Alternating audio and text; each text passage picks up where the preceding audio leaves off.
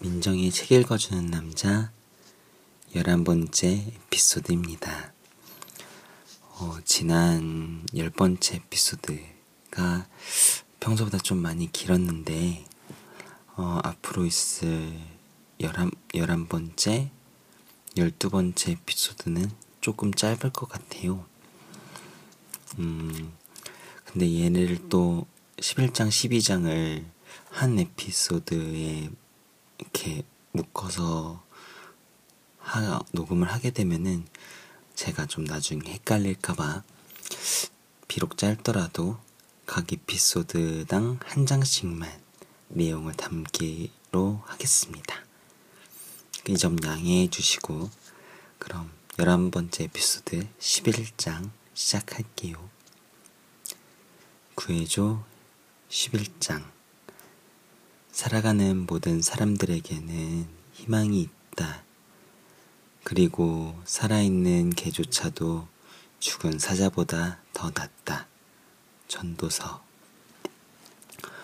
월요일 아침 21구역 경찰서 안 이제 신문하셔도 됩니다, 반장님. 용의자를 취조실에 데려다 놨습니다. 제복을 입은 경관이 보고했다. 곧 가지. 프랑크 디 노비가 자리에서 일어, 일어서면서 말했다. 사무실을 나오기 전 그는 텔레비전 앞에 멈춰섰다. 이번 비행기 추락 사고와 관련된 새로운 뉴스의 영상이 나오고 있었기 때문이다. 본격적인 수색 작업이 곧 시작될 것 같습니다. 동체가 완전히 폭파되었기 때문에 생존자가 있을 가능성은 희박합니다. 현재까지의 군은 바다 위를 떠돌고 있던 39의 시신을 인양했다고 밝혔습니다.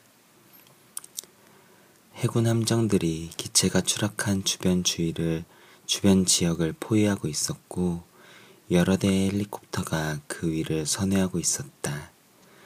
디노비는 텔레비전 앞으로 바짝 다가서서 화면을 살펴보았다. 비행기 동체의 파편과 입이 벌어진 트렁크들, 그리고 구명조끼들이 어지럽게 바다 위를 둥둥 떠다니고 있었다. 정부의 한 관계자는 이 사고가 단순한 항공사고인지 아니면 테러리스트들과 연관이 있는지에 관해 구체적으로 언급할 수 있는 단계는 아니라고 밝혔습니다. 반면 사건 직후 알, 사건 직후 알자지라 방송은 긴급 뉴스를 통해 이슬람 지하드 소속의 한 무장단체가 7일 사기에 폭탄을 설치했다는 익명의 제보가 있었다고 보도했습니다. 그런데 이 주장은 대단히 신중하게 받아들여야 합니다. 왜냐하면 정부 당국은 이 보도가 전혀 신빙성이 없다고 주장하고 있기 때문입니다. 그 예로 뉴욕 경찰은 현재 사건의 유력한 용의자를 체포해 신문 중에 있습니다. 그 용의자의 신원은 아직 밝혀지지 않았습니다. 믿을 만한 정보에 의하면 사고가 발생한 비행기가 이륙하기 불과 몇 분 전에 비행기에서 내린 젊은 여성이 그 주인공이라고 합니다. 프랑크 디 노비는 화가 치민 나머지 들고 있던 리모컨을 벽을 향해 집어던졌다. 공항 경찰 중 누군가 기자들에게 정보를 흘린 게 분명했다. 이제 몇 시간 후면 뉴욕 경찰이 그 프랑스 여자를 감금하고 있다는 사실이 세상에 널리 알려지게 될 것이다. 디노비는 화를 억누르지 못하고 취조실 바로 옆 작은 방으로 들어가 일방 투시 거울을 작동시키기 위해 버튼을 눌렀다. 팔걸이 없는 의자에 앉아 있는 한 젊은 여자의 자취가 모습을 드러냈다. 수갑을 차고 있는 여자의 안색은 창백했고 지금 무슨 일이 일어나고 있는 것인지 도무지 이해할 수 없다는 듯 어리 빠진 눈으로 허공을 쳐다보고 있었다. 디노비는 한참 동안 그 프랑스 여자를 노려보고 나서 그녀에 대한 기록을 살펴보았다. 그녀의 이름은 줄리에트 보몽이었고 지난밤 비행기 추락 사고가 일어난 직후 JFK 공항 경비대에 의해 체포되었다. 그 보고서에는 비행기가 이륙하기 불과 몇 분 전 줄리에트 보몽이 비행기에서 내리게 해달라고 소동을 피웠다고 기록되어 있었다. 그녀의 행동을 수상하게 여긴 세관과 이민국 직원들이 그녀를 조사했다. 처음에는 간단하게 신원조회만 하고 조사를 마치려 했으나 뭔가 석연치 않은 태도를 보이는 바람에 심각한 문제로 발전했다.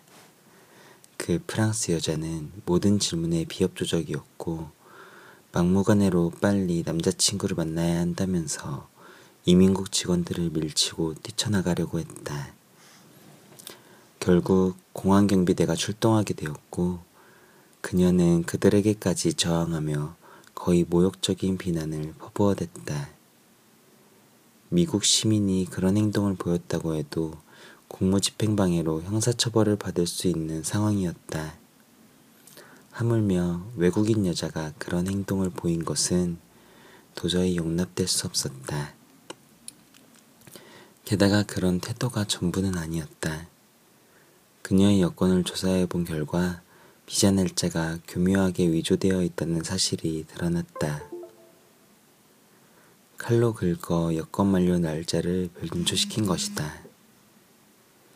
여러 가지 정황에 비추어 여자를 경찰서로 연행하지 않을 수 없었다. 그런데 결정적으로 그녀가 체포된 후 얼마 지나지 않아 비행기가 대서양 상공에서 추락한 것이다. 프랑스 여자는 경찰서에서 엄중한 감시를 받았다. 수갑을 풀어줄까요? 제복을 입은 경관이 물었다.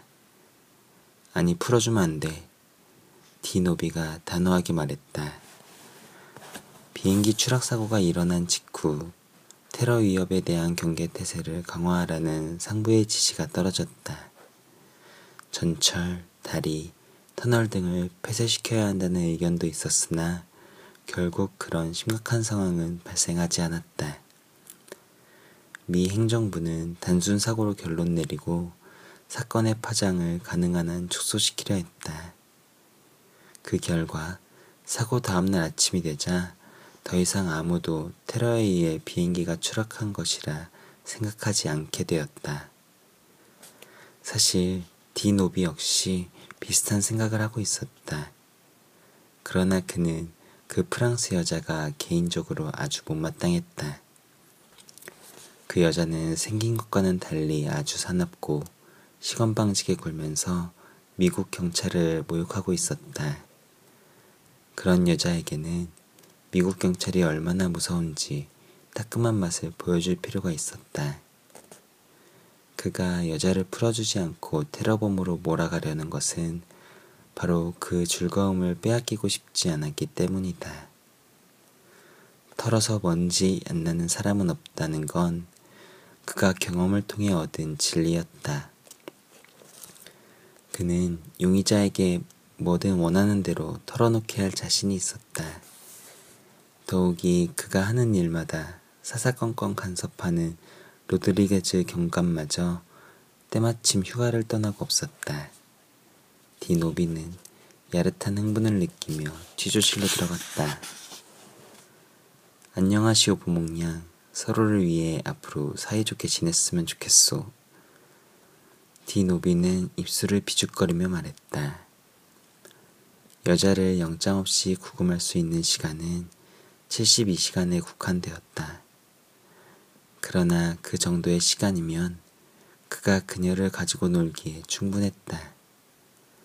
아주 운이 좋아 그녀를 테러와 연관시킬 수 있는 조그마한 증거라도 찾아낼 수 있다면 금상첨화였다. 9.11 사건 이후 제정된 테러 관련법을 적용, 적용시켜 그녀를 평생 감옥에 처박아 둘 수도 있었기 때문이다. 자, 보목냥. 그럼 우리 처음부터 모든 걸 다시 시, 시작해 봅시다. 비행기가 이륙하기 직전에 왜 갑자기 내리려 했지? 이유가 뭐야? 디노비가 갑자기 테이블을 두 손으로 쾅 소리가 나게 내리치며 말했다. 줄리에트는 말을 하려고 입을 열었지만 목소리가 제대로 나오지 않았다. 기껏 똑같은 질문을 되풀- 되풀이하는 그 경찰을 멍하니 쳐다볼 수 있을 뿐이었다. 충격을 받아 심신이 피곤했지만 그녀는 가슴에서 심장박동과 함께 울리고 있는 짤막한 문장에 온통 정신을 빼앗기고 있었다. 나는 살아있다. 나는 살아있다. 나는 살아있다. 또 다른 목소리 하나가 그녀를 향해 외치고 있었다. 나는 살아있지 말았어야 했어. 구해줘 열한 번째 에피소드 여기까지입니다.